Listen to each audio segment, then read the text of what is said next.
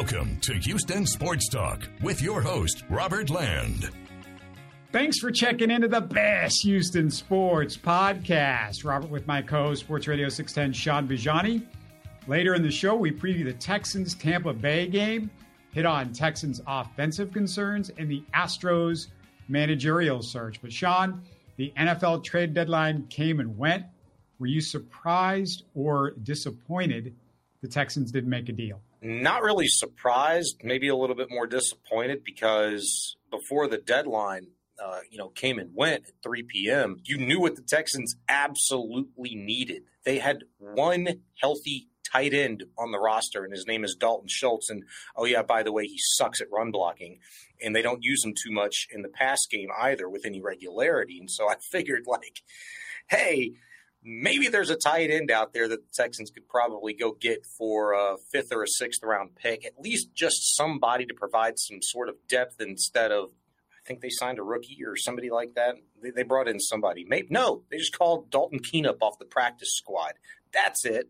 And we already know what he's all about. Andrew Beck is probably your third option, the fullback. I mean, he's lined up as a tight end at some points in the preseason and training camp, and maybe in a couple times this regular season, but that's where they are. And I figured for sure, like they're going to look at this position. But DeMeco Ryan said, "Hey, there was nothing out there for us. The process was smooth, was smooth working with Nick Caserio in it." And um, I was just a little disappointed because there's always somebody out there that could be moved. It's just is what you're willing to give up interesting enough to the team that you're trying to make a deal with, and apparently it wasn't for the Texans. Yeah, and most any trade you could have made at the deadline would have been for a rental for a few weeks, and it's not worth giving up draft capital for a team nowhere near ready to make a Super Bowl run. And it's worth remembering, and Shaun, people forget about this They'd already given up a six round pick for Kenyon Green, uh, or Kendrick Green, I should say, a fifth for Josh Jones. The O line injuries really handcuffed them at this point. Out for the season so far. Let's look at the list Quisenberry, Patterson, Kendrick, Kendrick Green, and Kenyon Green. And the totally forgotten Charlie Heck. That's five guys. You know, I get it. Only one of those guys is a starter, but that's all your depth. And until Juice Scruggs steps on the field, Shaun, I'm going to say, for all intents and purposes, he's out for the season until he gets out there every week. It's one or two more weeks, one or two more weeks. Since he's not playing, it's going to be at least 11 weeks since he hurt the hamstring. Yeah. And hashtag hamstring, right? Um, that's. that, that that's one of those things that varies, I think, really from team to team, but certainly from guy to guy in terms of how they're going to attack that particular injury with a player. And I mean, they're two totally different positions, but you saw at least last year how the Texans dealt with Derek Stingley's hamstring. I mean, something that probably gets him back in a seven or eight week time span. He was done for the year. You know, missed the final nine games of the season. He's missed a ton of games already this season, and there's been no update on him, at least over the course of the last couple of weeks. And the last time that we asked DeMeco Ryans or Nick Caserio about it was, ah, you know, well, we'll wait and see. It's a process, blah, blah, blah. You know, he's a rookie maybe they feel like you know they're attacking this the right way and sure they'd like to have him back but they don't want to get reckless and rushing him back when they feel like you know what? We've been able to piece this thing together just fine without him. And take care of the most important thing and that's keeping CJ Stroud not just alive but upright uh, most of the time since week 2 so you know I, I I'd like to have you know more quality depth. You can get depth anywhere it's the lack of quality the Texans have really had an issue with. I was thinking about this earlier today. You look at left tackle, left guard, and center at this point in time. Never mind, you're going to be on your fifth different starting offensive line. But you've now run through four different left tackles, four different left guards, four different centers now, assuming Michael Deiter's the dude. And by all indications, he has to be at this point in time, right? There ain't no talk of Jimmy Morrissey playing center right now, and I certainly didn't see him doing such in the 10, 15 minutes I had to watch practice this morning. Shaq Mason at right guard is the only offensive lineman, knock on wood, that has been 100% healthy all season long.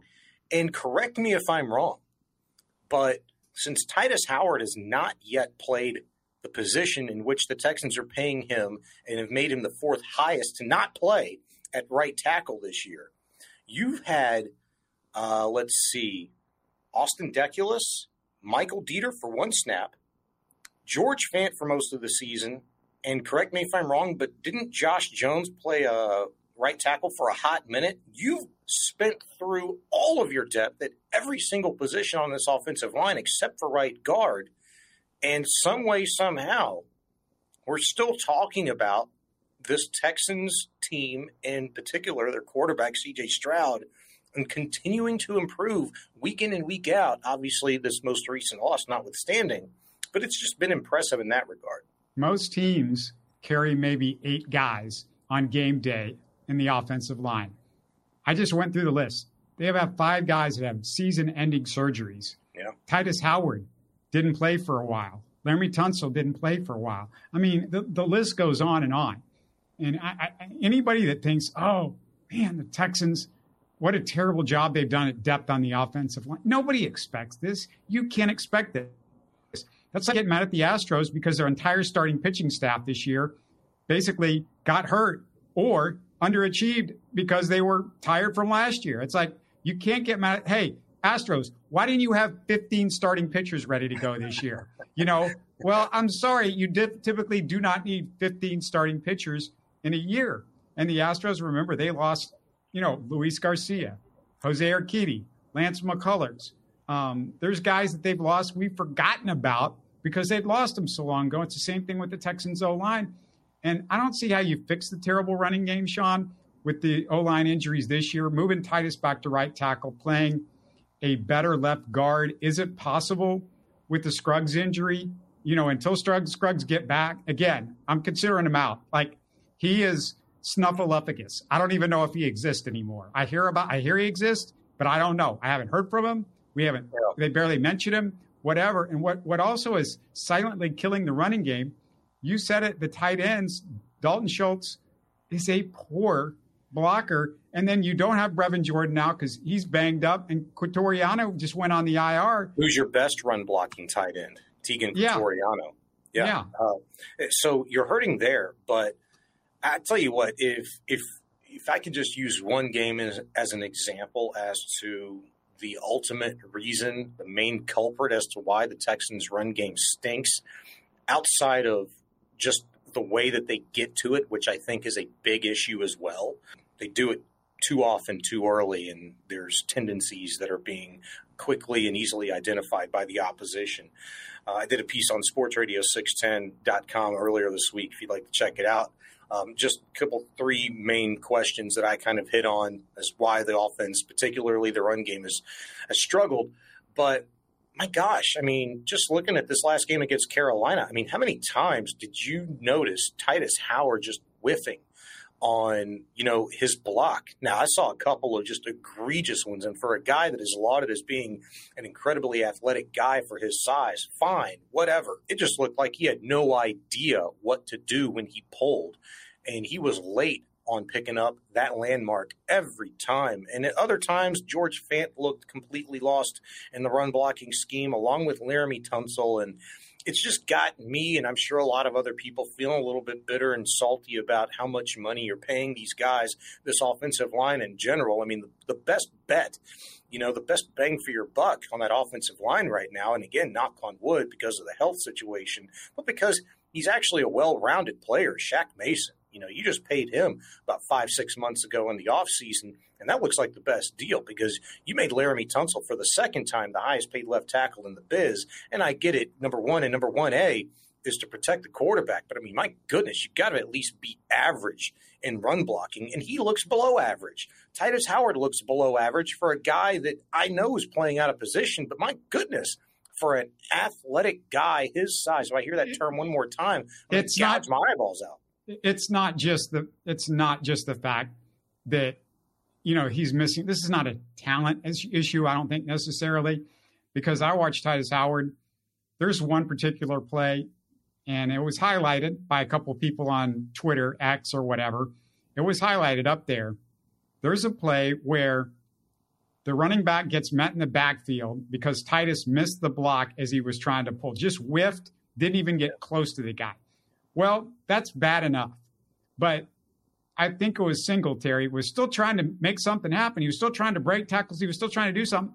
Tytus, instead of going to find somebody else to block and helping him out, he just stands there, looks around, you know, picks his nose, and doesn't do anything. I mean, there are guys coming left and right, and that are still coming while Devin Singletary is trying to get out of it. If you help him out, Singletary almost got out of that first. And and you mentioned there's a couple of times where Tytus misses guys, and and it's it's also it drives me nuts, Shaun, because there's just way too many times that the best player, one of the best defenders on their team, whoever that opponent is for the Texans, basically comes in unblocked. How, how does that happen? Yeah, how, many times that, that happened with Burns this last weekend? I mean, uh, at least a couple of three times that I noticed where Fant was completely lost on one. Burns was lined up in like a wide nine, really up close to the line of scrimmage, like he was going to show blitz. And it was like him and maybe the DN playing like a five technique or something. It's like, okay, who are you going to go get? Well, there's this guy that's really good as number zero, and he constantly causes havoc. I should probably get hands on him. Completely. The, the Texans wrong. remember they had J.J. Watt, the best defensive guy in the league, and they knew like we're going to put two, three guys. We're putting two or three. It is the focus the entire week of stopping J.J. Watt. We saw T.J. Watt come in a couple of times when the Texans played against the Steelers. He was unblocked. Like, like the plan was, hey, not just don't block him. He's coming in unblocked, or we're letting our running back take care of him. That's what we're doing. Come on. It's not even just the offensive line. I mean, there's a multitude of issues. You know, we mentioned the tight end, but look, no Dameon Pierce at practice on a Wednesday. He shows up on the injury report uh, with an ankle injury. The last play that he had was the last time that we saw and are going to see at least this season, presumably, was when Jarrett Patterson went down.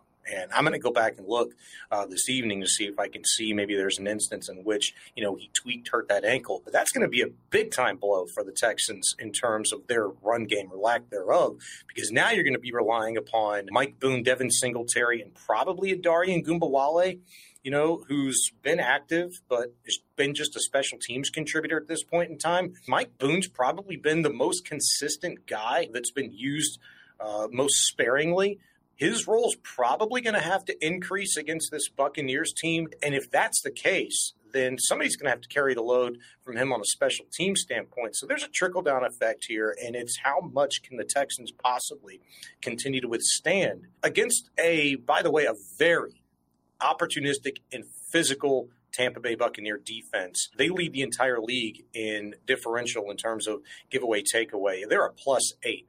They intercept the ball, they force fumbles, they get stops. That's going to be a very, very difficult challenge this weekend for the Texans. Yeah, 14 turnovers so far on the year for them, averaging two per game, like you said, number one in the NFL.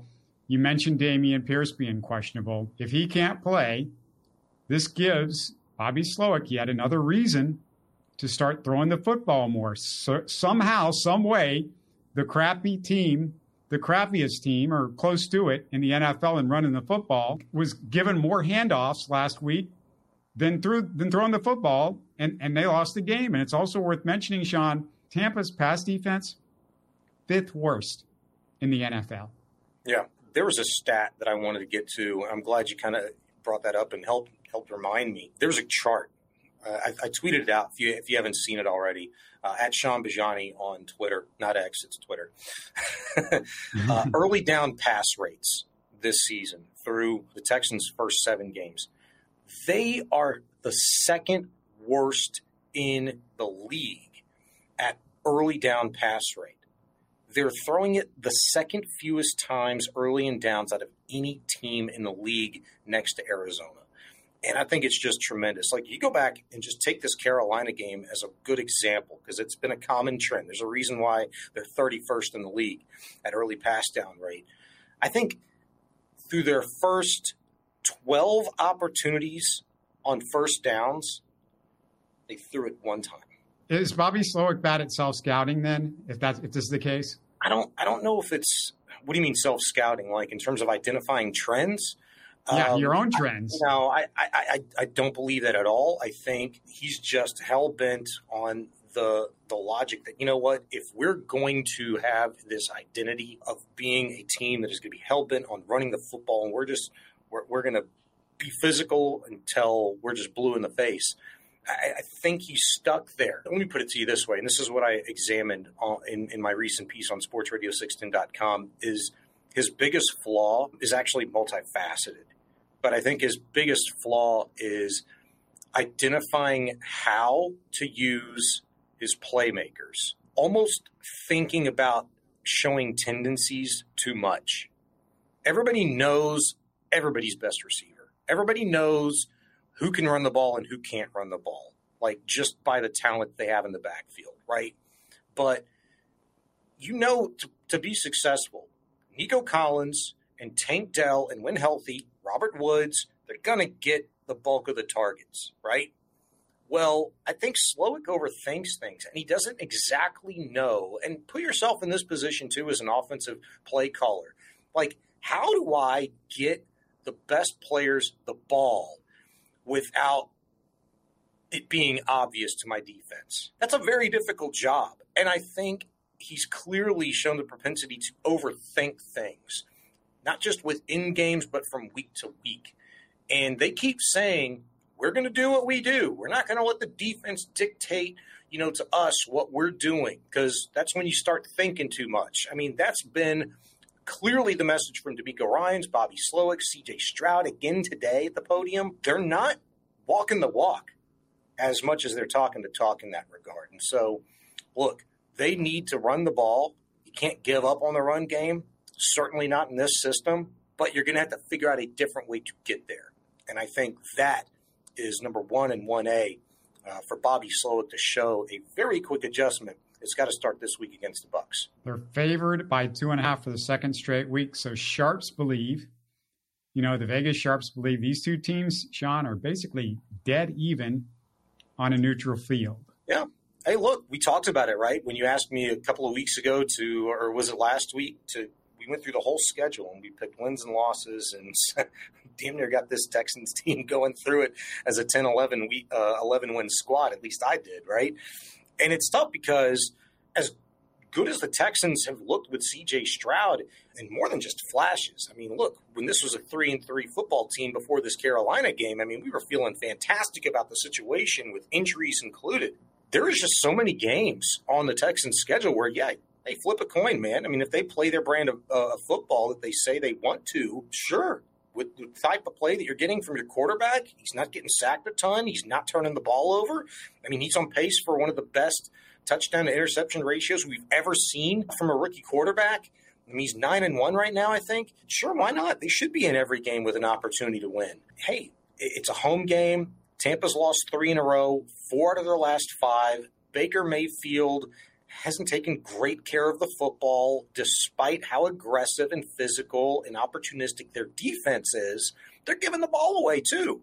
They've thrown uh, six, seven interceptions, I believe, uh, at this point in time in the season. I could be wrong on that. Maybe it's like four or five with Baker, but they've obviously shown a propensity to, to, to be careless with the football. And this Texans defense, which is coming off of its maybe most productive week in terms of at least seeing results in a pass rush. We know what Steven Nelson can do in the secondary. Jimmy Ward's back there healthy. Jalen Pitre's back there healthy. They're struggling a little bit. Ka'dar Hollman showed up on the injury report. Their other corner today. Shaq Griffin's been in and out too, up and down. But I like the Texans' chances in the secondary against uh, Baker Mayfield at quarterback. And yeah, I get Mike Evans. I guess Chris Godwin. I, I get all that. But the Texans have shown just as much as any other team how opportunistic they can be against a team that likes to pass the ball like the Buccaneers do. The other tight end that you didn't mention, and I don't even know if I'm saying his name right, they just signed Eric Saubert, which just seems like a dude. He's not anybody yeah. that anybody should be all that excited about. A body. Yeah, he's a just body. a body. You know, look, uh, it's I really don't think it's out of the question to see Andrew Beck used a little bit differently against the Bucks and it, maybe it's a maybe it's kind of a perfect storm. I'll put it that way, right? Like, sure, they're they're low on the tight end front.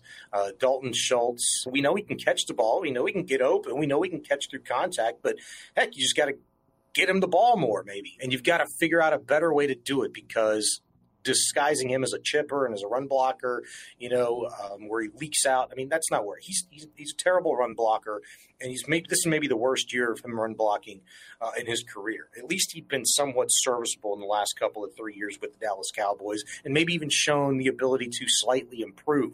Well, it's not the case this year. Maybe you put him in the slot more. Maybe he stands up, he doesn't block Maybe you use Andrew Beck in that regard. You're able to show like some two tight end sets with him and Schultz there. You go three wide on one side with just one running back. You work the play action a little bit more. You have some more options underneath and in the flat. Maybe you take some early shots deep to kind of open that run game up, hopefully, as the game kind of goes along. Um, I think there might be an opportunity here for the Texans to kind of forcibly get more creative in terms of the way that Slowik calls the game. When people talk about creativity, I think they automatically think of like all these funky formations and pre snap motions. Slowik's doing that. But sometimes they're called in the wrong instance. You know, they were trying to run Tank Dell pre snap motion on that delay of game. You can't be calling that play when you're so damn slow to the line in that instance on your final possession of the game in a tight one like that in the fourth quarter. You got to get to the ball and boom, go. Maybe spread it out a little bit more. Maybe the Texans are forced to do that this week against the Bucks, and maybe it works out for them. All right. Well, let's uh, get your thoughts out there. Everybody that's listening right now, what do you think the Texans should do differently? How do you get the running game going? Give us your comments. We'd love to hear from you. We'd love some ideas because – the Texans need some ideas, and yeah. maybe we, we haven't come up with an idea that you like. So let's hear from you. Don't forget our, our Rockets uh, show that we just did a couple of days ago. If you missed it, great conversation with Frank from Rockets Chop Shop. So go check that out. But Shaun, we got to talk a little bit about the Astros managerial search because it's on.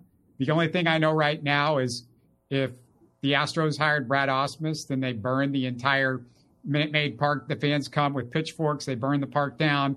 Uh, they hate. If, look, if you're friends with Jeff Bagwell right now, you're not allowed near Minute Maid. Like if you've if you've had a dinner or lunch with Jeff Bagwell, if there's pictures out there that Jeff Bagwell likes you, uh, lunch, dinner, you, you guys were seeing having coffee or something like that, don't bother coming to the ballpark. Don't bother coming to Minute Maid Park as a member of the Houston Astros.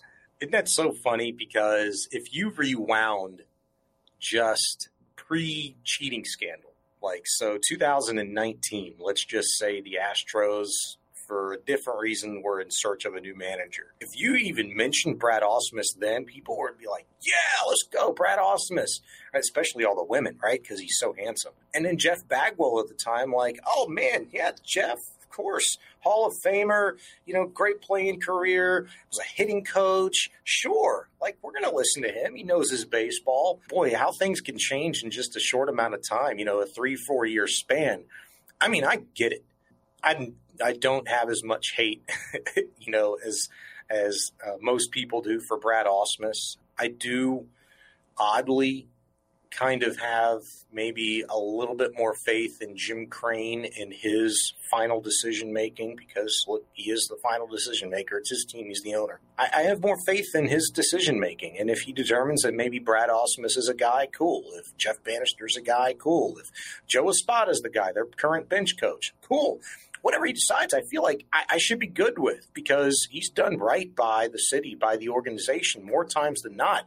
He's facilitated some of the biggest moves since he he's he's taken ownership of this organization. So I think we des- he deserves a little bit of that credit as well and benefit of the doubt to this point. Yeah, he sort of lost obviously some of his GM credit last year when he signed the Montero contract when we didn't have a GM and yeah, yeah. you know the the the Abreu people have kind of come back a little bit to Abreu, but still, you wonder who they were bidding against. You wonder why they had to give him three years at that amount of money, knowing that you know there was a big possibility that there, there was going to be a slight downturn in what he was going to be able to do.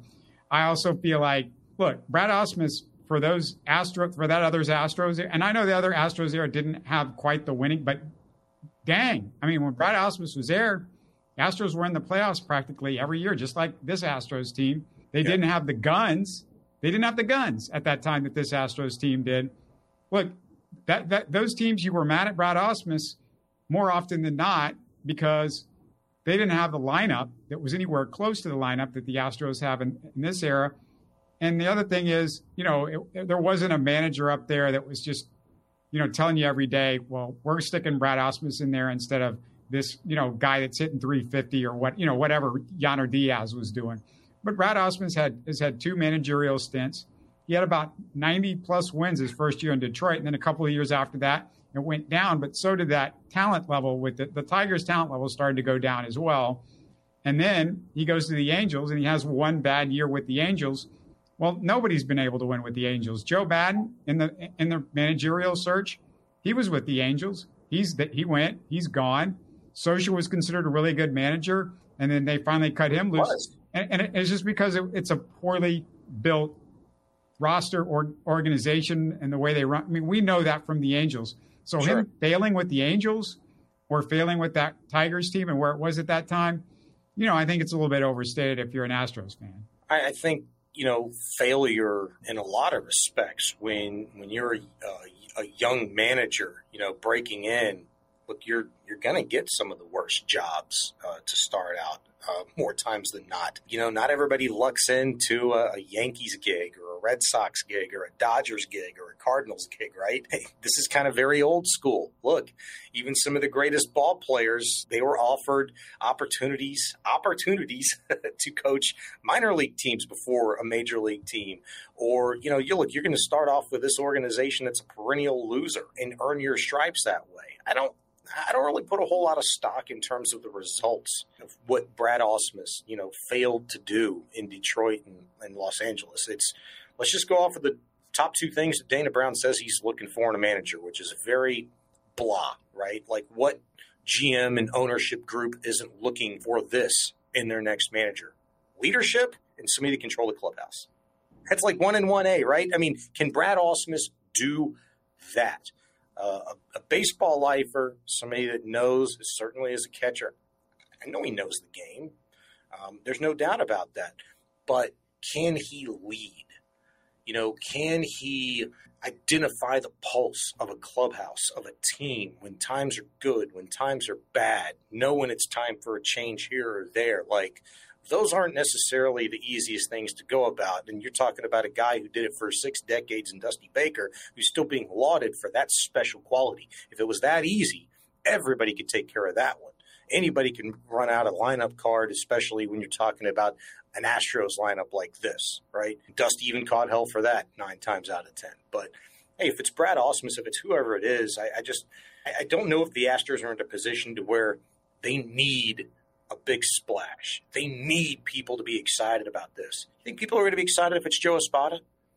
I mean, I feel like the Astros are in a, a situation where they're going to garner much more hate for whoever they choose versus more excitement for whoever they choose. And that's just kind of where you are in the lexicon of this dynastic run that they're on is you're not going to please everybody anyways certainly not at this point coming off of the heels of a guy in Dusty Baker who took you to multiple World Series and won one. Can you pull off? Can the new manager pull off wristbands with your face on it? No. Do you do you make a good Merlot? We're looking for a guy that can sell a good Merlot, a good uh, Cabernet, something like that. We're looking for somebody that, you know, might have run into Hank Aaron and you know, played with him and, you know, possibly cool Papa Bell. And, you know, it's, it, it's a high bar for the Astros manager. You can't, you can't be anything. You've got to be a guy that comes in and is immediately hateful towards Chandler Rome because that's a prerequisite. I don't know. I think he kind of breeds hatred anyway, naturally for, for most people. no matter who it is, they're going to hate Chandler Rome right off the bat. So you check that box. There's no doubt. It's certainly not going to be Ron Washington, I don't think, right? And that's a question, a big one for the Astros that Jim Crane, Dana Brown, Jeff Bagwell, all that are involved have to be discussing at this point is, and this, I'm a Joe Espada guy for one reason culture. He'd been there through Hinch, been there with Baker. Nobody understands the clubhouse as currently constructed as Joe Espada. It's not like you have to fill a whole bunch of holes this winter anyway. You've got five free agents. That's it. And maybe a trade here or there, maybe you make an improvement here or there, but in large part, most of your team's coming back again for another year, another run at this thing. Nobody gets it more than Joe Espada. And according to reports, players love the guy. Um, they know he knows his baseball. And look, who's better suited to get this opportunity, his first managerial job, than a guy that has garnered serious considerations from some big ball clubs over the years. I think San Francisco, I think Cleveland, he'd interviewed and you know did really well with, just lost out. Maybe was the second guy in line. I'm, I'm looking hard at him because of a culture fit. But here's the question that you got to be having, the conversation you got to be having. Just because he knows the culture and there's not a culture problem, do we need to keep it status quo? Is stagnation a bad thing? Is it the right time for a little bit of a change, for a little bit of a different kind of voice? Um, somebody that's going to come in and be more of an ass kicker instead of a guy that's going to steady the ship or just steer this thing to not crash and burn. I think that's a real conversation that Dana Brown, Jim Crane, Jeff Bagwell, all these guys involved have to have right now. Who do you guys out there think should be the next Astros manager? Let us know. Put it in the comments. We want to hear from you. Shaun, good catching up with you. Let's do it again on Sunday. I'm ready for another football game. Let's do it, man. Always look forward to it. You're listening to Houston Sports Talk. Hey, don't forget to support us by subscribing and commenting on YouTube. You can always listen to us on Spotify, Apple, or your favorite podcast app. Tell your friends about us and share our show links on social media. Spread the word, everybody. Thanks for listening.